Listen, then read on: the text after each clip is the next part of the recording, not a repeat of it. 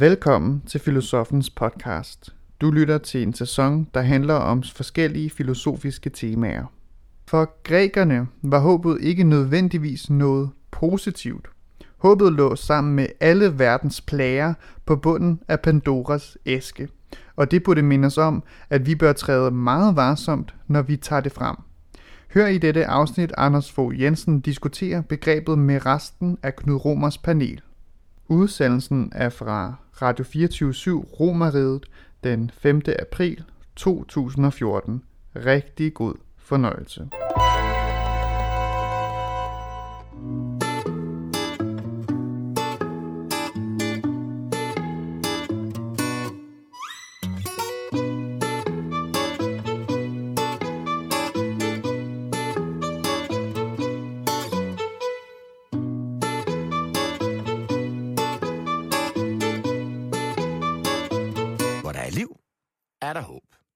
Og som Frans Kafka sagde, der er håb.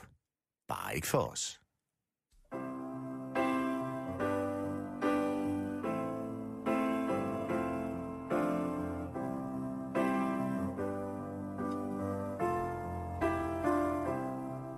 When I find myself in times of trouble, Mother Mary comes to me, speaking words of wisdom, let it be.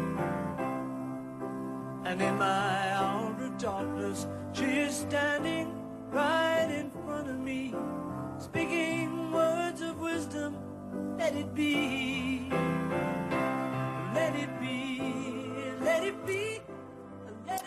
Ja, sådan sang Paul McCartney, dengang det var ude med Beatles. Øh, så kommer der en lille håbefuld sang, men det var jo slut. Og da han så endelig havde fået indspillet den, så var der en vanvittig producer, der satte fuld orkester på hans vidunderlige sang og ødelagde den. Og han har så siden skudt sin veninde i en meget mærkelig sexleje og er- buret buret inde. Så det er jo rimelig håbløst.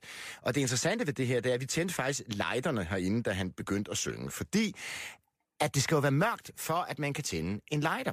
Og det skal være sort, før der bliver tændt et håb. Håb, det er ikke forventninger, det er ikke begær. Håb, det indstiller sig først, når alt er ude, når det er slut. Så har vi brug for håb. Og det er der en, der har skrevet meget begavet om, som hedder Bertel Nygaard. Er du med mig, Bertel?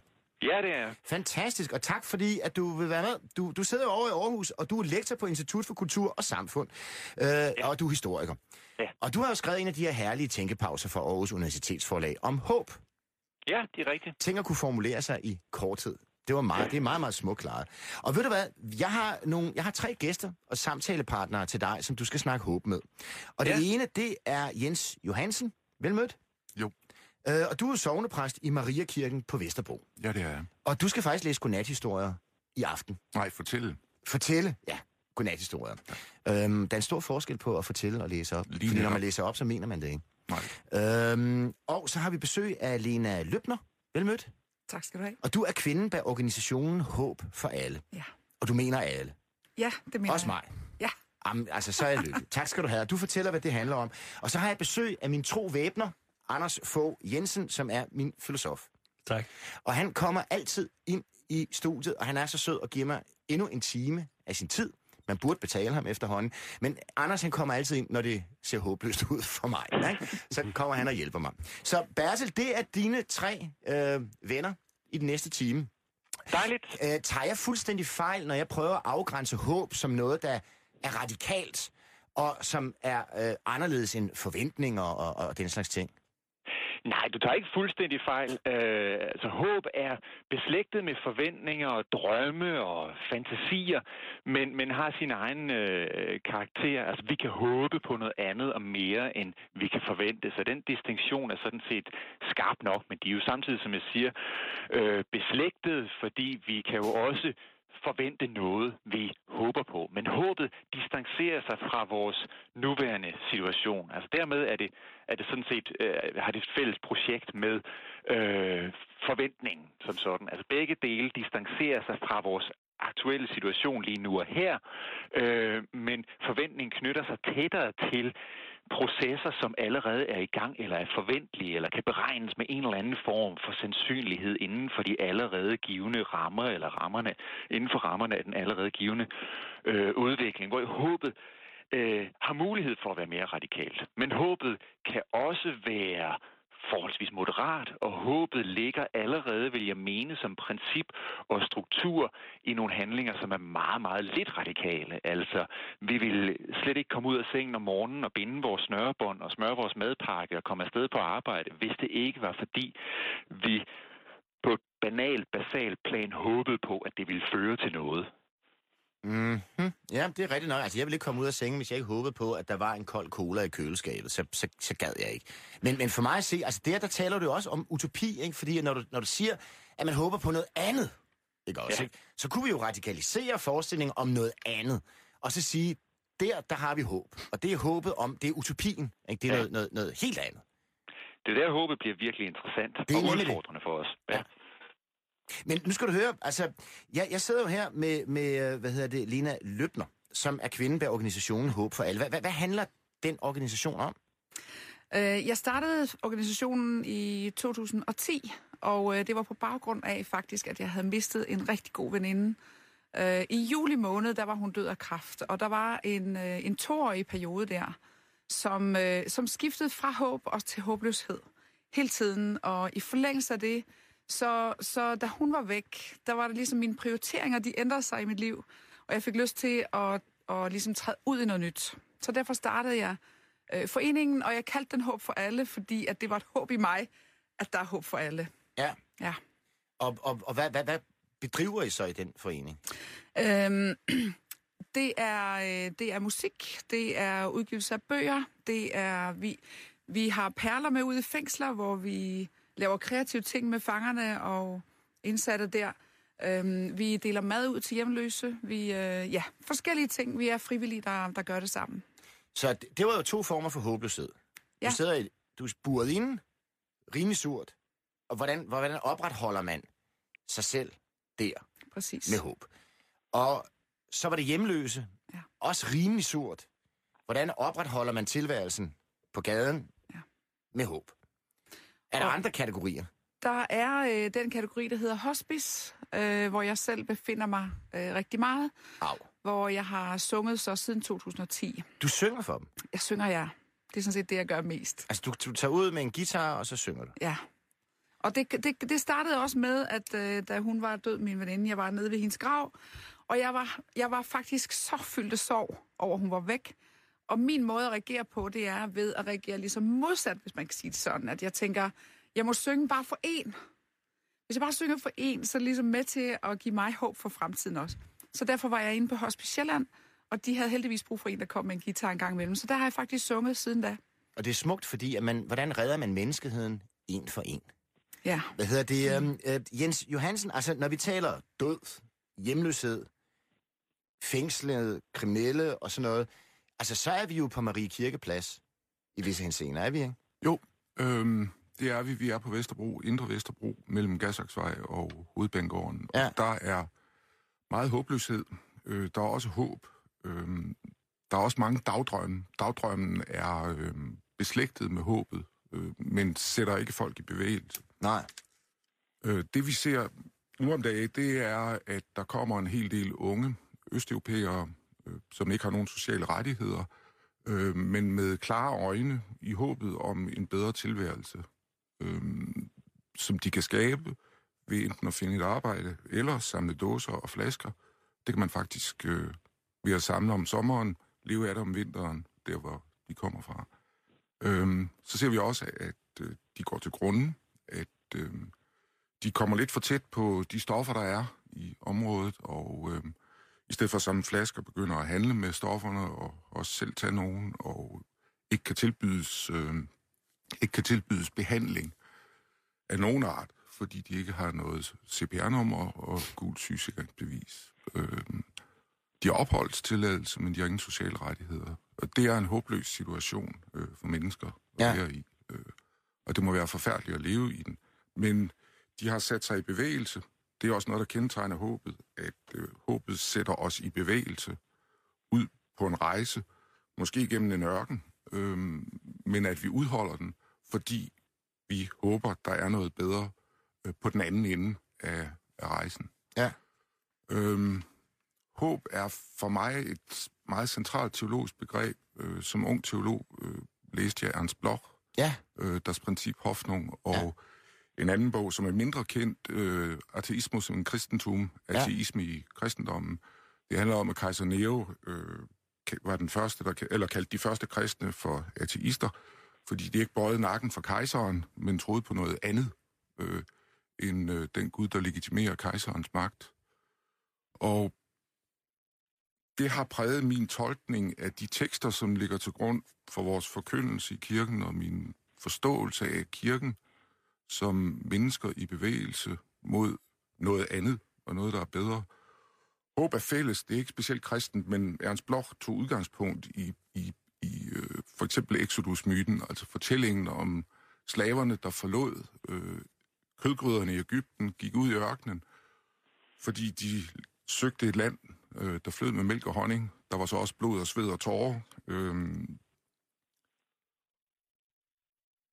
en utopi, som både er et ikke-sted, altså et sted, der ikke er, men også et, et utopi, et sted, der er godt at være.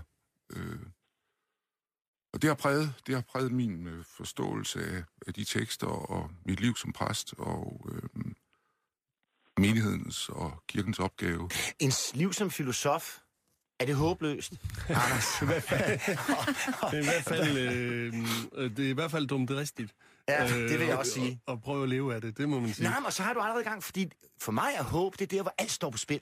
Ja, og det er måske, altså, det er håbet er måske slet ikke så fjern fra dumdristigheden, eller den har i hvert fald det, Ja. at man, man tror på noget, som jo faktisk ikke bare er en, en, en foreliggende mulighed. Altså, jeg synes, Bertel siger det meget fint, det med, at der er, den forventningen er, det, det kan man måske regne med, og måske ikke, og sådan, man kan blive skuffet, ikke, hvis man ikke får det, man forventer. Hvor, hvor håbet jo på en eller anden måde er på trods af det, man kan forvente. Det er nemlig det. Ja, Ja. og det, altså, Kierkegaard siger jo at- sådan, at, at Gud det er, at det umulige er muligt. Ja. Og nogle gange så synes jeg, det er svært for folk at forklare, hvad, hvad er det der for noget med, at Gud er ren mulighed. Men det er måske lige præcis der, der hvor du overhovedet ikke kan håbe. Det, der, der, der er der alligevel et eller andet lys at, at, at tro på. Og, så på den måde, øh, så, så, så synes jeg, at, at håbet... Altså, det er, jo, det er jo noget andet, end at Gud han har alle børsmalerens muligheder, eller alle købmandens, eller hvad vi nu almindeligvis går rundt og forstår ved muligheder. Men det er det, at der er noget, der er muligt der, hvor al, både, altså al forventning er ude. Jeg har det jo sådan, at alt er muligt. Der er bare intet, der er virkeligt. og jeg, man kan jo høre filosofen tale, når man begynder at tale i mulighed og nødvendighed. Øh, og det smukke er jo, at hvis man kigger på vores liv, ikke, så er det jo nødvendighedens tvang hele tiden. Ikke? Og, og faktisk lever vi sådan en, en, en, en fuldstændig altså, tvangsmæssig mønstergentagelse for at kunne opretholde vores liv som, som lønarbejder. Ikke? Altså, det er jo helt vildt. Så, så i, i det borgerlige liv, der, der er der, der er, der er, det er faktisk total ufrihed. Men friheden, det er muligheden. Den er jo altid mulig, den her frihed. Men den har vi så på fjernsynet. Ikke? Der, der, det er mulighedernes verden. Der er alt muligt. Og James Bond, han kan flyve rundt og bolle alle piger, og flyve alle fly, og spi, drikke alle gin og tonics, og, eller, ja, ikke? Øhm, Jeg, jeg synes også, Jens, han, Ja. han sætter et andet tema i spil, når han siger, at der er nogle dagdrømme, der ikke sætter folk i bevægelse.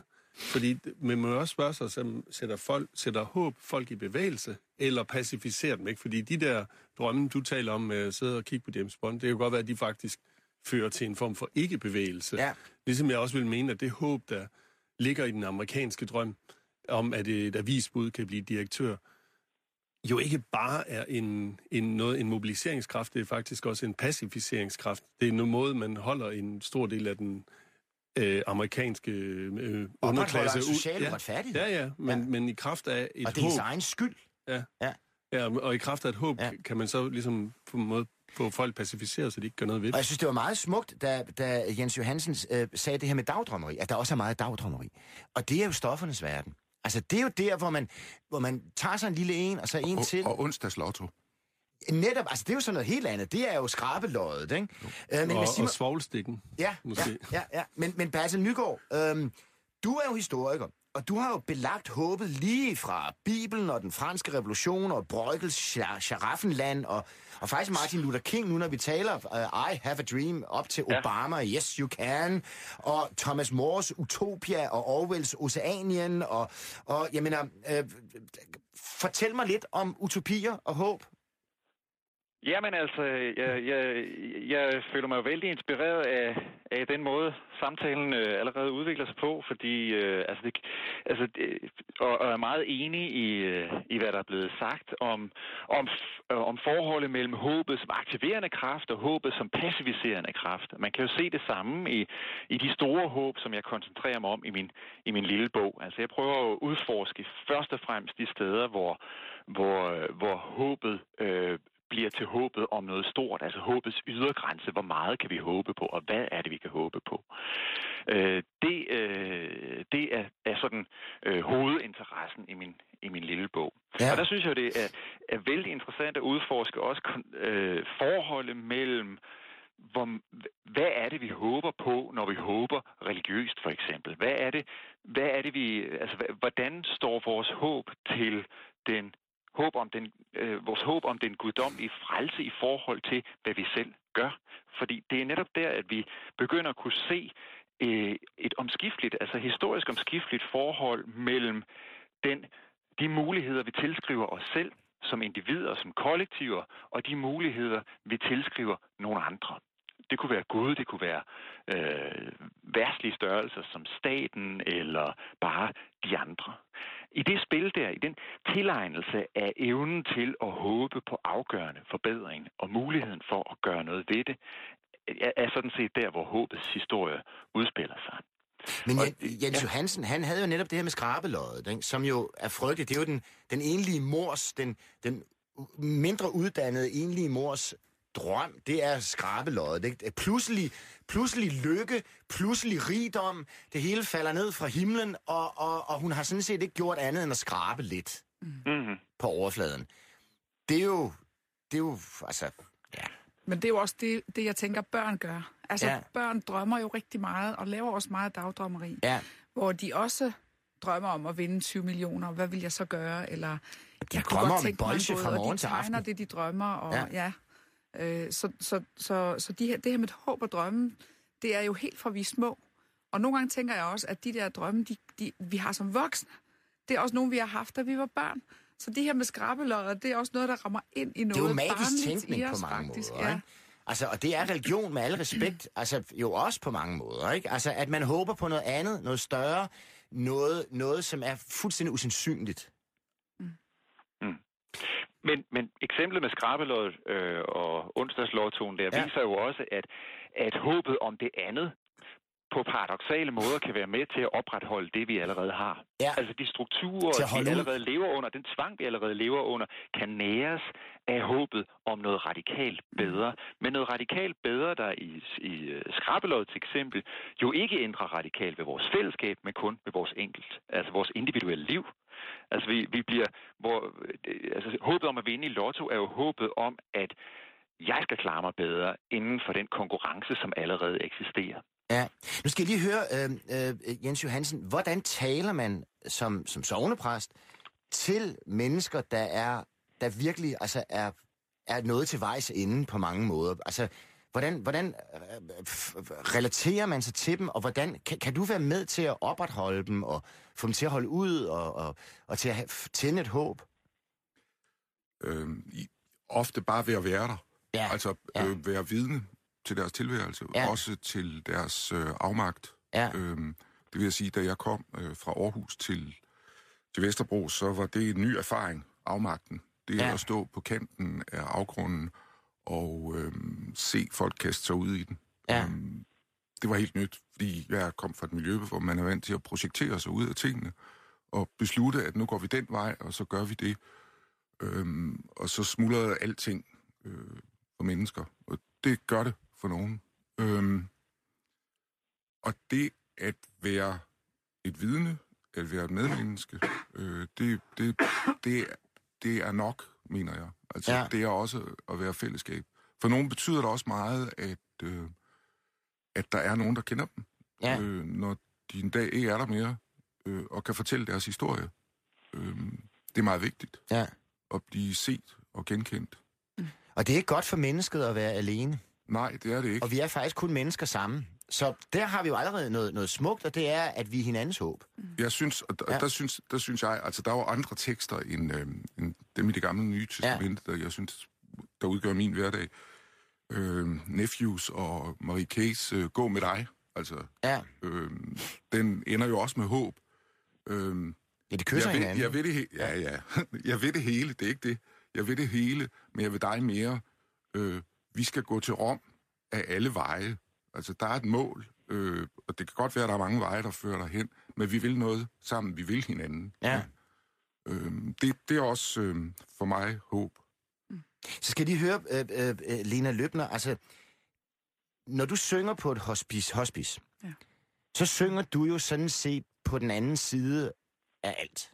Fordi der er jo sådan set ikke noget håb. Mm. Hvad, hvordan er det? Altså, hvordan, kan, hvordan tager de imod dig? Hvordan relaterer du dig til det, og hvordan kan du holde det ud? Altså, jeg kan holde det ud for at starte et sted. Så, Ja. så kan jeg holde det ud, fordi at jeg kan se, at det giver håb. Eller det giver trøst. Og der, der, der tænker jeg også, at, at, øhm, at håbet, det, det skal være nu. Det skal være, det skal være noget, der er, øhm, der er igangsættende lige nu. Og det kan jeg se ved, at, øh, at når der bliver givet omsorg, for eksempel, til en person, der ligger alene på en stue, og ikke har sin familie, eller af en eller anden grund har mistet alt, så når jeg kommer derind, vi har også en harpespiller, der kommer ind og spiller harpe, så kan man se håbet i øjnene lige med det samme, og lysten til at leve. Og, øh, og der har det også meget med tid at gøre, så de her bløde værdier, de betyder meget, når vi har med håb at gøre. Øhm, så, så det, som vi snakker om, det er jo så også, når jeg kommer ind og synger, at, øh, at så kommer der en atmosfære. Og der kommer den her atmosfære af fred, der kommer en atmosfære af kærlighed. Vi er sammen om noget. Når vi synger, jeg ved en lærkerede, den kender alle, så kommer der en god atmosfære, og så får man lyst til at snakke. Man får lyst til at snakke om de svære ting. Man får lyst til at planlægge måske endda sin begravelse. Øh, så, så der er nogle dybere liggende ting i det. Så, så håbet behøver ikke altid at være noget, der er fremad, noget jeg ikke kan se, men jeg mener også, at det ligger i nuet i virkeligheden også, og gør, at jeg tør at tage det næste skridt. Jeg tænker nok, at vores filosof nu ved, fordi nu, nu er vi tilbage i din gyldne Nu er jeg- tid, og, og ja, nej. Jamen, nej, jeg tænker bare nu, jeg, Ja. jeg er jo den privilegerede position, jeg kan række hånden op her. Ja. Ja. Øhm, altså, det, det, det, det overrasker mig lidt, at, at håb faktisk kan være noget, der er i, i nutiden. Altså, det er ikke, øh, fordi jeg vil jo normalt sige, at håb, det må have med, altid med fremtiden at gøre. Det kan ikke have med fortiden at gøre. Man kan ikke, man kan ikke håbe på.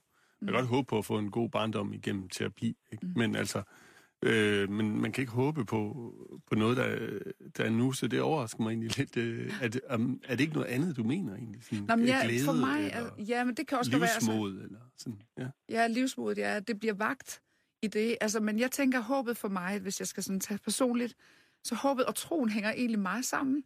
Og det, det, øh, det står der jo egentlig også i Hebræerbrevet, altså at håbet og troen hænger sammen. Troen, det er noget, man håber, som man ikke ser, og så får man tro for det. Og troen er jo i nuet. Så derfor for mig, der, der, der hænger det sammen. Og det er egentlig også derfor, at, fordi at jeg har også prøvet at, og, øhm, at få stress og ligge ned og alt det der. Men det, der gav mig ligesom tro, det var mit håb. Nu skal vi lige høre Basse. Nygaard, fordi tro og håb, hvordan hænger de sammen? Og så vil jeg også gerne lige vide, det smukke ved håb er jo på mange måder, at det godt kan være fortid.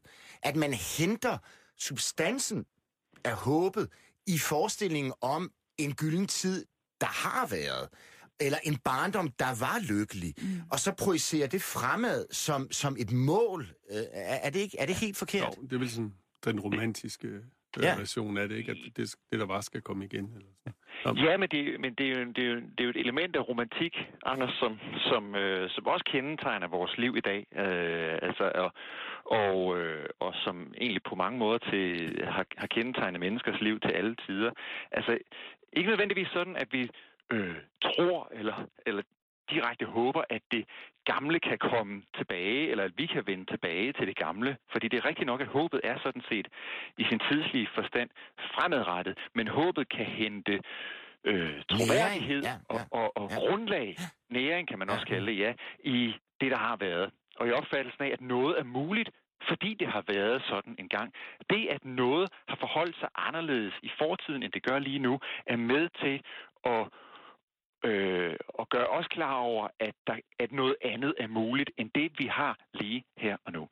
Men håbet er jo heller ikke kun, vil jeg tilføje i forlængelse af det, der lige er blevet sagt. Altså håbet knytter sig også i almindelighed til nuet og til handlinger i nuet. Fordi nok er det i sin struktur, tidslig struktur fremadrettet, men det er også knyttet til de mangler og savn og længsler, som vi har lige nu og her, og som formes af vores situation lige nu og her. Og vi har brug for håbet lige i den situation, hvor vi, øh, hvor vi står i det. Og man må handle nu på sit håb, fordi det er en aktuel mangel, man øh, håber på. Og Men er det, er, det, er det ikke sådan, at billedet på Utopia på mange måder øh, tit optræder som det, det forskyndede billede af fortiden? Altså, at i virkeligheden er det, man tænker som den gyldne tid, den gyldne tidsalder, Atlantis og alt, alt muligt, er i virkeligheden en utopi om fremtiden, som man bare ligesom omtaler som noget, der har været.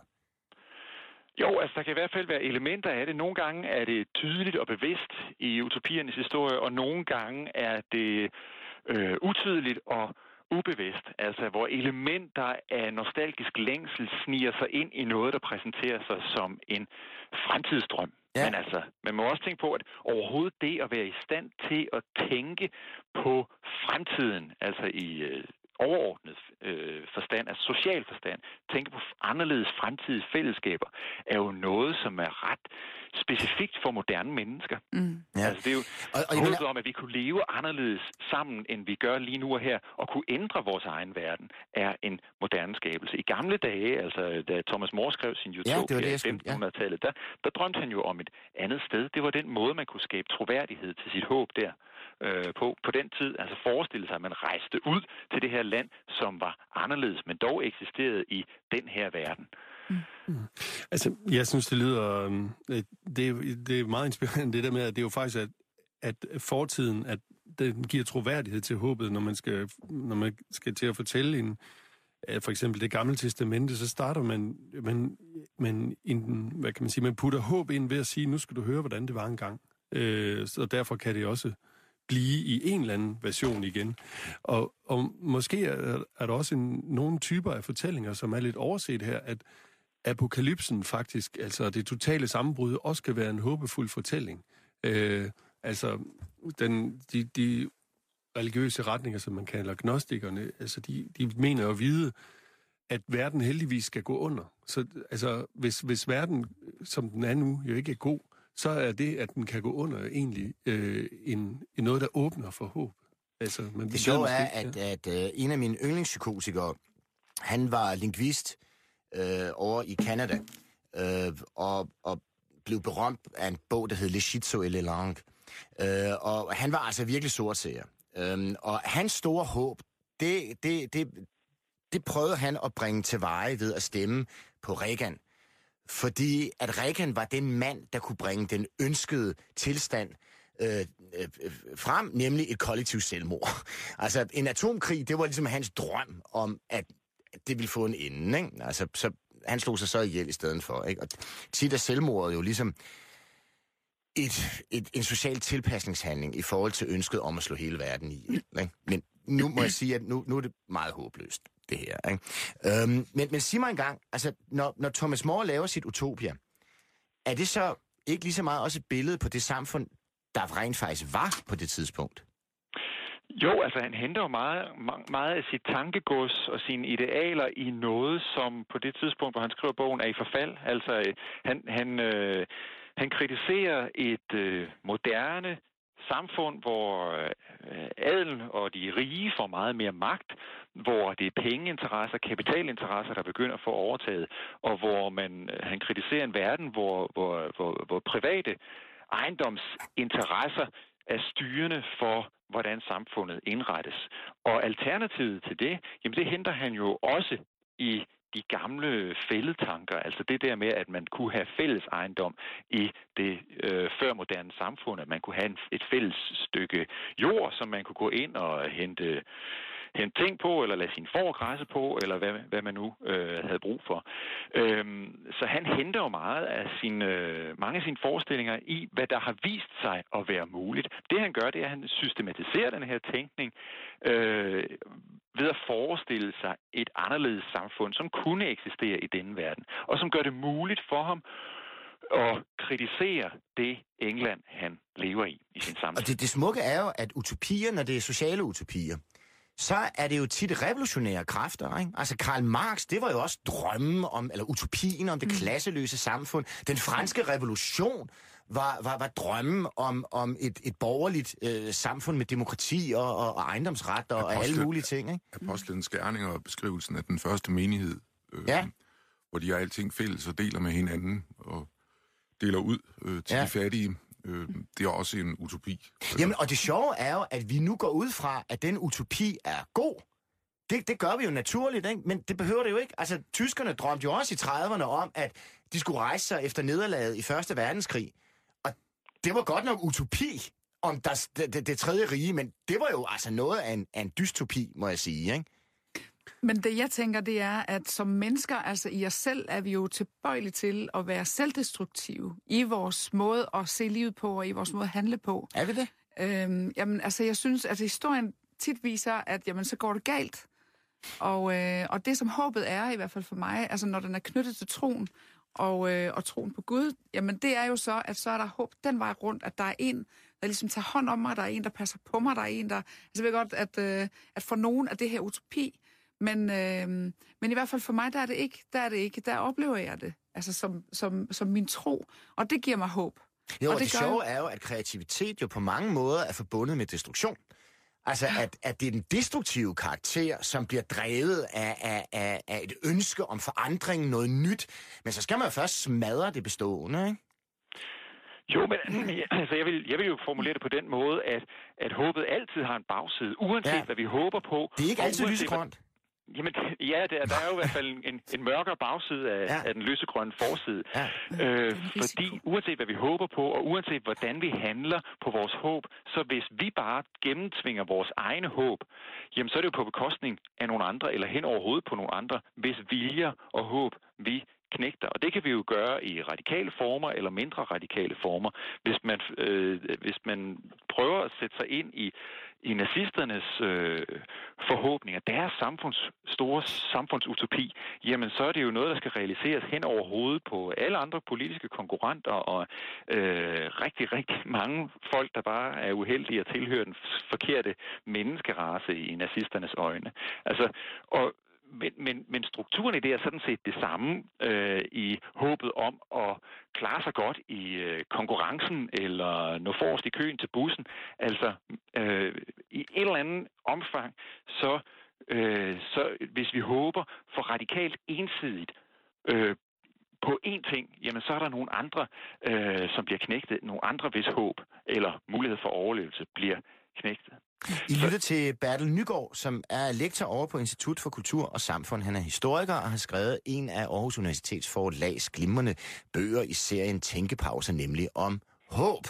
Øh, og så har jeg besøg af Anders Fogh Jensen, øh, som er filosof, øh, og er min tro væbner her, øh, og som burde betales. Og hvad hedder det, så har jeg besøg af øh, Jens Johansen, som er sovnepræst i Mariakirken på Vesterbro, og som bliver betalt. Og Lena Løbner, som er kvinden bag organisationen øh, Håb for Alle, og det, det går ud fra et frivilligt arbejde. Det er det. Det er det. Men jeg, jeg lever så af det i dag, så det er jo Gør du mit det? håb, der er blevet til virkelighed. Er det rigtigt? ja. Det var da fantastisk. ja, det er fantastisk. Er det fordi, Så, at, at, at på hospicet, der sørger du for at komme med i testamentet?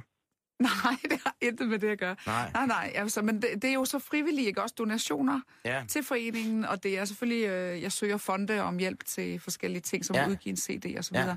Så på den måde, så, så, så, så går det op. Ja. Ja. Så det er jo bare super. Jens Johansen, jeg, jeg er stadigvæk interesseret i, altså bortset fra, ud over at være der, bare som menneske og være til Mm. stede for et, et andet menneske, der har mistet alt, og dermed også sine medmennesker, altså der er ikke længere nogen anden, og når der ikke er nogen anden, så er det virkelig håbløst. Ikke? Altså derudover, altså taler du ind til dem, spørger dem, øh, hvad, hvordan de tænker, hvordan de er kommet i den situation, hvad deres motiv, baggrund er, hvad, hvad, hvad for nogle forestillinger de gør sig om at komme ud af deres situation og sådan noget.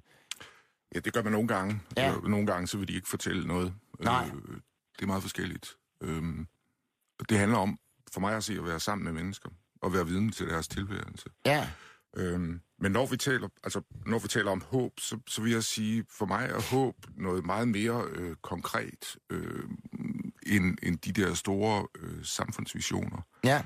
Øhm, det handler om, at der er ting, der kan blive bedre og blive anderledes. Øh, håb er for mig at se noget, der sætter os i bevægelse. Det engagerer os.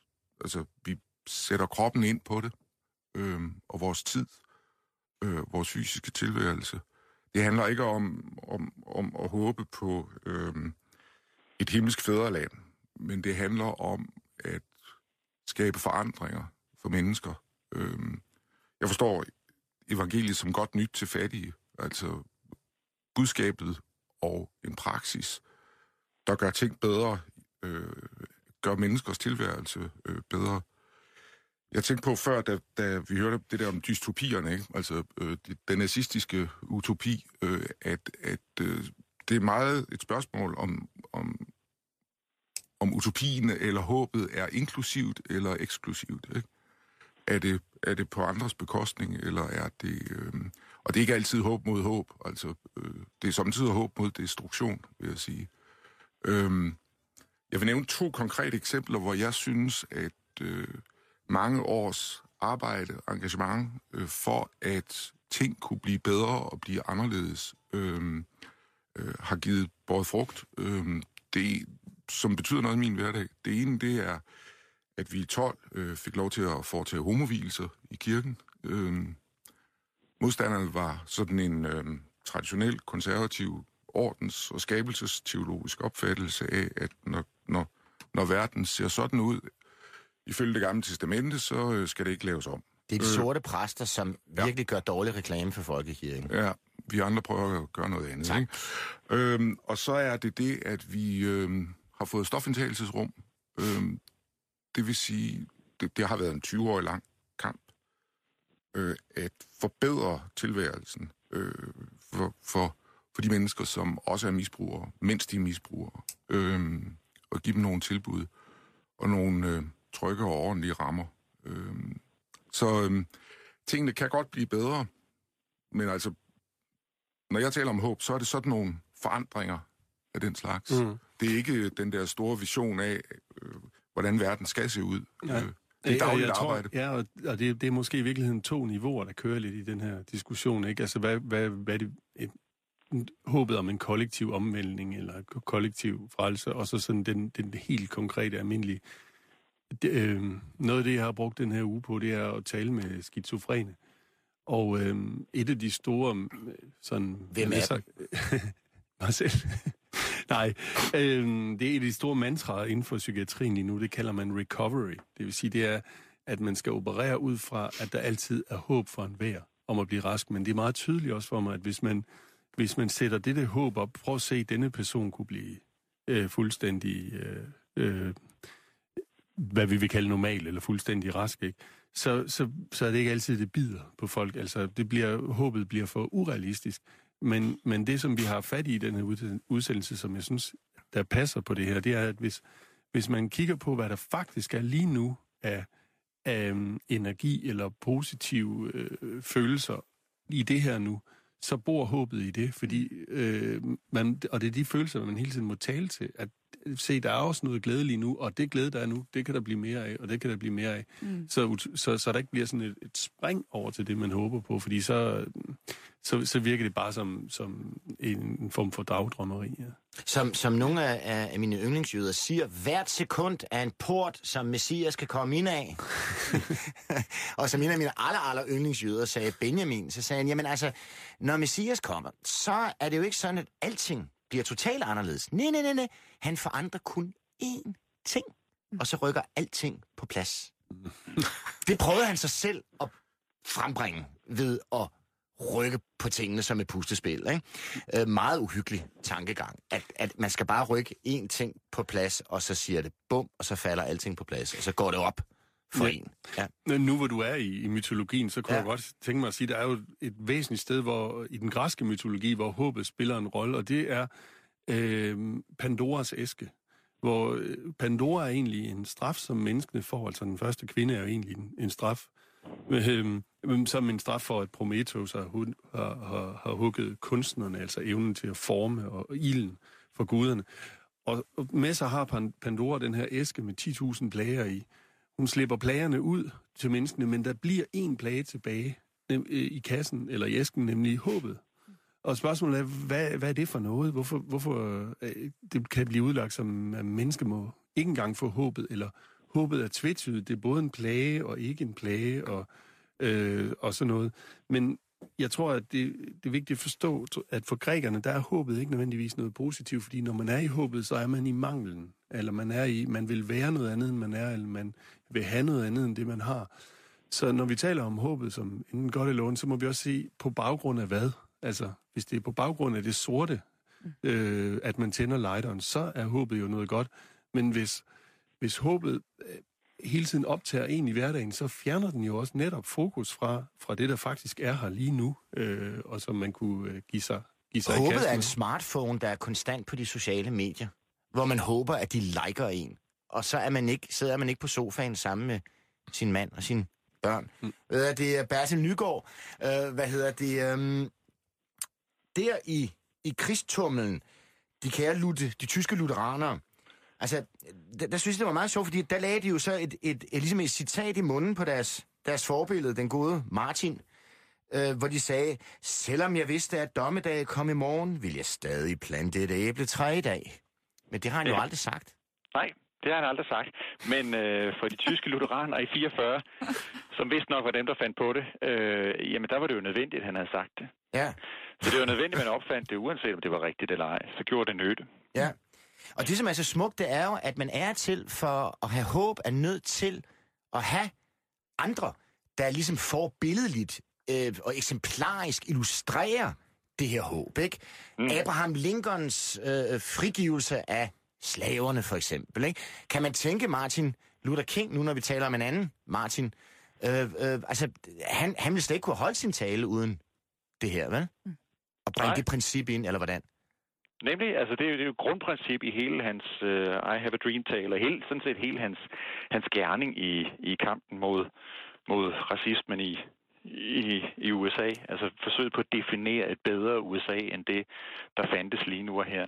Men Martin Luther Kings indsats i den forstand er sådan set også, synes jeg, et, et godt eksempel på, på, øh, på noget, der har med at, at gøre med det, vi talte om lige før. Altså, hvor, hvor skal vi festne vores håb? Skal det være de store samfundsutopier, eller de små, konkrete, anskuelige forbedringer i Ja. menneskelivet? Altså, øh, jeg tror, jeg tror, vi skal passe... Altså, selvfølgelig det, det, det er vigtigt at kunne udpege begge dele og skelne mellem øh, de to niveauer i håbet. Men jeg tror også, vi skal se dem som to skalaer, vi kan se det samme i. Ligesom når vi ser øh, på et, et kort, der kan være mere eller mindre detaljeret. Altså øh, en håb i lille skala, i den konkrete anskuelige her og nu, eller inden for øh, den nærmeste fremtid for det enkelte menneske i den her lille time, den øh, lille skala har også at gøre med håbet i den store skala. Fordi det, altså, det vi definerer som det gode, som lykken, det håbet stræber hen imod i den lille skala, er defineret af vores grundlæggende menneskesyn, vores verdensopfattelse i den store skala. Mm. Altså noget, der i en eller anden forstand har noget at gøre med nogle store i sidste ende utopiske håb. Noget, der ikke eksisterer øh, i fuld form, men som er nødvendigt at forestille sig eller stræbe hen imod, for at vi gør og definerer gode gerninger i det lille skala. Når, når noget ødelægger noget for en, som egentlig var godt, og så bliver det håbløst, så synes jeg også, at, at håbet ligger i det her, fordi håbet ligger i forandring. Altså det, som er uforanderligt, det, som er størknet stift, altså undskyld mig, på mange måder dyreriget, ikke? de her forprogrammerede, instinktstyrede, stakkels væsener, som simpelthen gør, hvad der bliver sagt. Og de kan ikke bryde. Der er ikke nogen udvikling, der er ingen forandring, det er bare, som det er. Det er håbløst. Men, men for mennesker, netop det, at, at alting forandrer sig hele tiden, der, der synes jeg at der også, at tingene, at det er en udvikling. Om det er en dårlig udvikling eller en god udvikling, er egentlig ikke så vigtigt. Bare der er en udvikling, en forandring, en forskel, fordi at selvom den måske er til det værre nu, så betyder det samme også en mulighed for, at det kan forandre sig til det bedre. Er det ikke, er det ikke lidt håbefuldt? Altså det er jo også øh, det er jo et spørgsmål om tankegang, tænker jeg. Fordi hvis Ja. man tænker positivt, som udgangspunkt, Det er svært, når man er håbløs, ikke? Ja. Det er meget svært, når man Ja. er i håbløshed. Men det er jo så der, man har...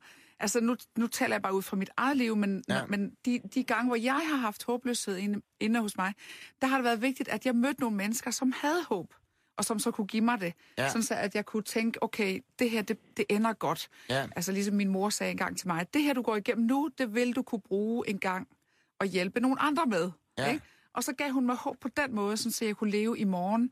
Ja. Øh, og jeg tror, hvis man får håb til at leve en time længere, får håb til at leve til i morgen, Ja. eller en uge mere, jamen så, så, øhm, så er håbet jo i det store hele, altså i samfundet. Hvis alle kunne få bare håb til at leve en time mere, Ja. men så ville det jo ændre sig, hvis man tænker sådan positivt på det. Ja. Øh, men man kan jo altid tænke negativt, Du er ikke? meget beskeden, vil jeg sige. Ikke? Altså bare en time mere. Men, men, men det, som, som slog mig med det her med, at, at, at selvom øh, jeg vidste, at dommedag kom i morgen, ville jeg stadig plante et æbletræ i dag. Det slog mig faktisk at være ret genialt. Fordi det er jo simpelthen den menneskelige situation. Fordi vi er til døden. Altså, kære venner, tag ingen vej ud.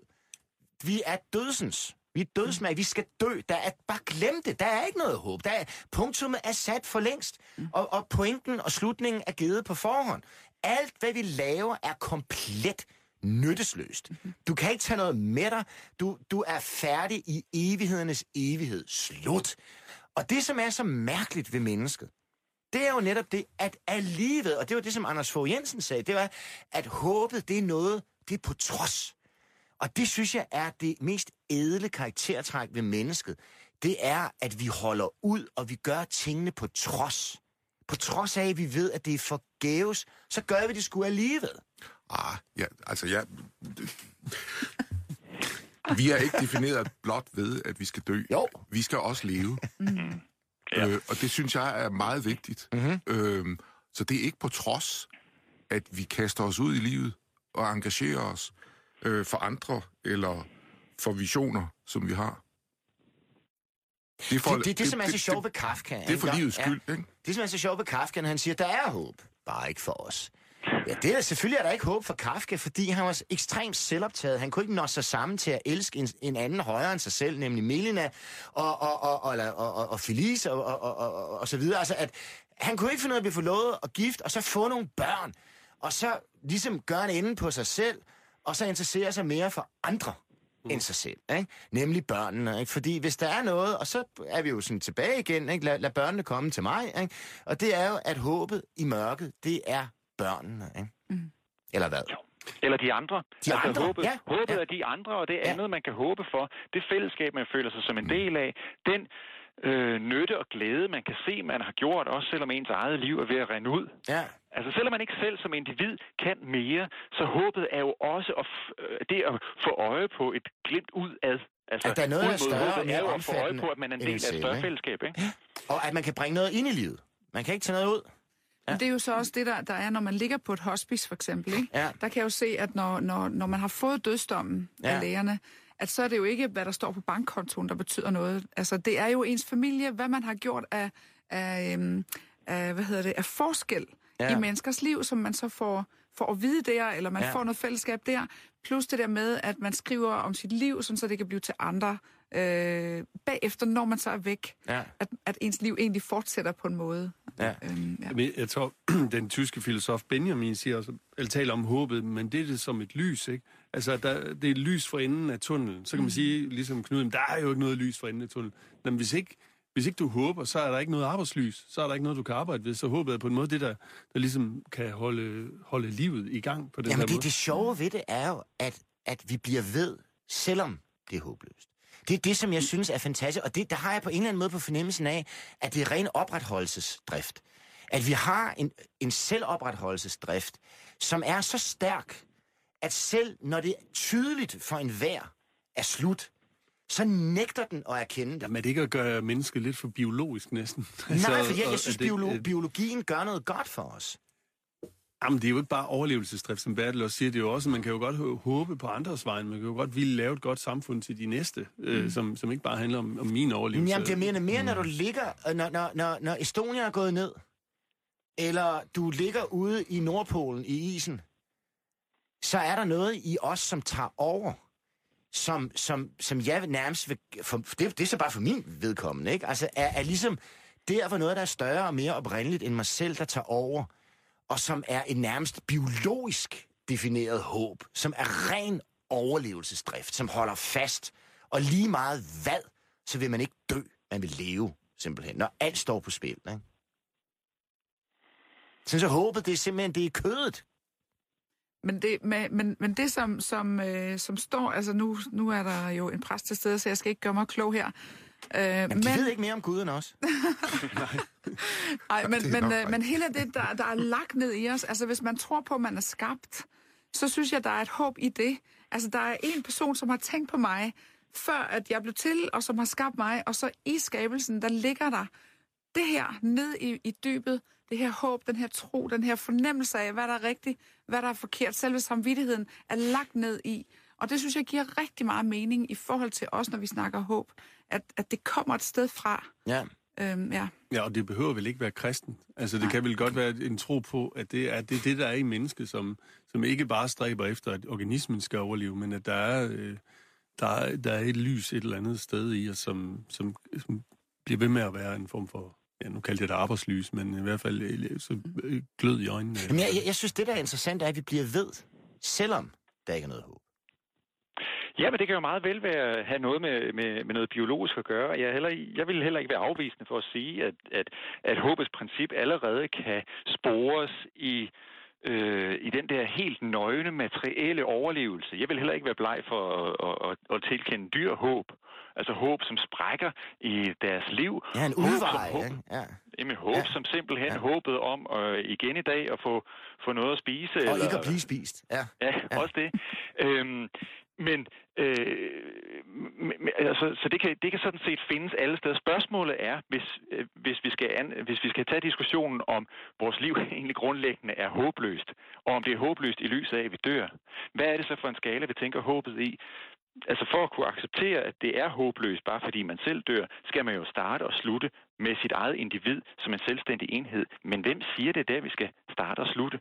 Altså jeg vil også mene, at, at der, hvor den biologiske overlevelse træder ind, det er jo også der, hvor, hvor vi bliver til noget andet og mere end den kulturelle konstruktion af individet som individ, som er noget, der knytter sig til det moderne samfund. Altså vores opfattelse af, at det først og fremmest handler om os selv som individuelle kroppe, eller individuelle sind, eller jeger. Jo, tak. Men at sige bare os selv, det er altså, altså, der er ikke noget, der hedder bare det. Ikke? Altså, jeg har ikke andet end mig selv, og jeg bliver virkelig ked af det, når jeg er død. Og jeg kommer til at savne mig selv så meget. Altså, øh, men, men, men det, som slår mig, det er, at jeg har tit slæbt mig gennem perioder i mit liv, hvor der ikke, hvor, som var håbløse. Og, og det, som, som, som slog mig, det var, at man bliver ved. Altså, man, man bliver ved, og på men... mange måder, der synes jeg, det at holde ud og blive ved på trods. Ja, ja men det, det, jeg tror, vi må have adskilt her uh, Lena siger, at, at håb har med tro at gøre, det, det, det, det tror jeg kan hjælpe til at adskille det fra vilje. Ja. Fordi noget af det, du taler om med dyret, eller, eller, eller den, der ligger ude i isen der, er det ikke sådan nærmere bare øh, biologisk vilje. Mm. End, øh, og det hvor bare håbet igen. jamen, jeg synes, håbet har noget mere, øh, noget mere ånd over sig. Ja. End, øh, end, Men det, det er fordi, jeg, jeg finder jo ånden i, i kødet og, og det materielle, det som jeg kan tage og føle på. Kære venner, øh, jeg ved ikke, om I synes, det var en håbløs udsendelse. Men øh, ellers så håber jeg, at I lytter med øh, igen øh, på næste lørdag. Og jeg vil sige tusind tak til, til min gæst. Jeg vil sige tak til Bertel Nygaard over i Aarhus. Tak fordi du satte os i gang med den her diskussion med din glimrende bog. Selv tak. Og jeg vil sige tusind tak til øh, min filosof, Anders Fogh Jensen, som igen gav mig en time af sin tid og sit liv faktisk. Ikke? Øh, og, og, og, og at du blev med at håbe på, at det blev ordentligt. Ikke? Og jeg vil sige tusind tak til Jens Johansen, som er sovnepræst i Mariakirken på Vesterbro, og tak for dit arbejde, og at du tænder et lys derude. Og så vil jeg sige tusind tak til Lena Løbner, som er kvinden bag Håb for Alle, øh, som synger i fængsler, som synger på hospitaler, i hospicer, som synger på gaden for de hjemløse, og som rent faktisk også nu synger for os. Tusind tak for i dag.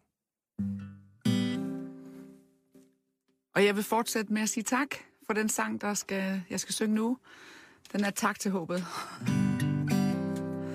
Tak for alle roser, som du giver til mig. Tak for, at du elsker den, jeg er. Tak for alle ting, du gør for mig hver dag. Tak for alle roser, som du giver til mig. Tak for, at du maler himlen blå for mig. Tak for, at du aldrig har for travlt. Tak, at der er lys for enden af min vej. Tak for, at du maler himlen blå for mig. Tak for, at du altid er parat for mig. Tak for, at du ved min side står.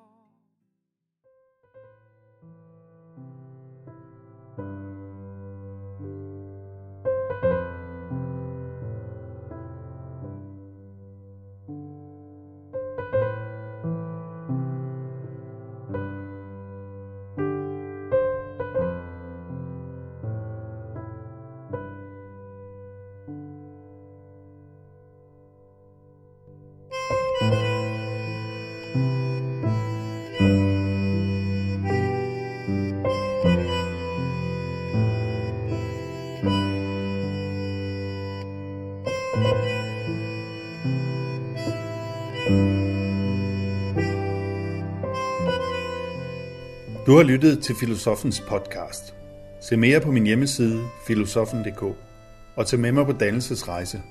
Se dannelsesrejser.dk. Mit navn er Anders Fogh Jensen.